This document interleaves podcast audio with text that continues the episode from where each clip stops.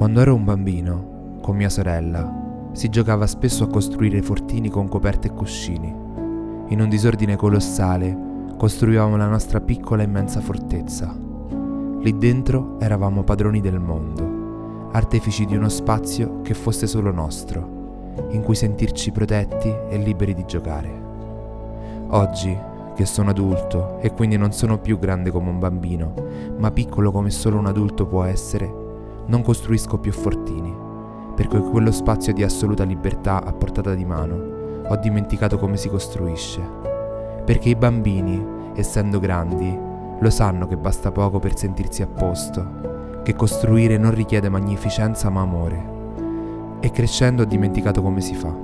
È così che ci si perde, no? Si smette di essere bambini da un giorno all'altro, per coincidenza, e si dimenticano tutte le cose che rendono la vita meravigliosa.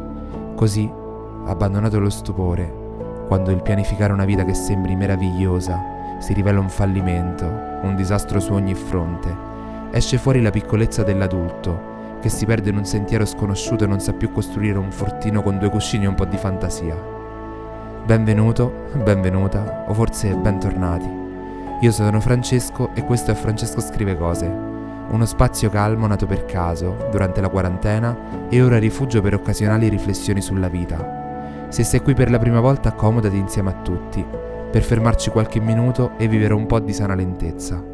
Così inizia la terza stagione, per la prima volta con un impianto stagionale, in cui, con un episodio mensile rilasciato la sera del 15 di ogni mese, proveremo a rallentare il viaggio di una mente quando ci si sente persi e non sappiamo più che strada prendere. Sarà una sfida per me, che sto cercando di ritrovare la strada, e spero possa essere un modo per condividere il percorso con te e che possa farti bene. Per adesso ci salutiamo. Ti aspetto il 15. Buon viaggio.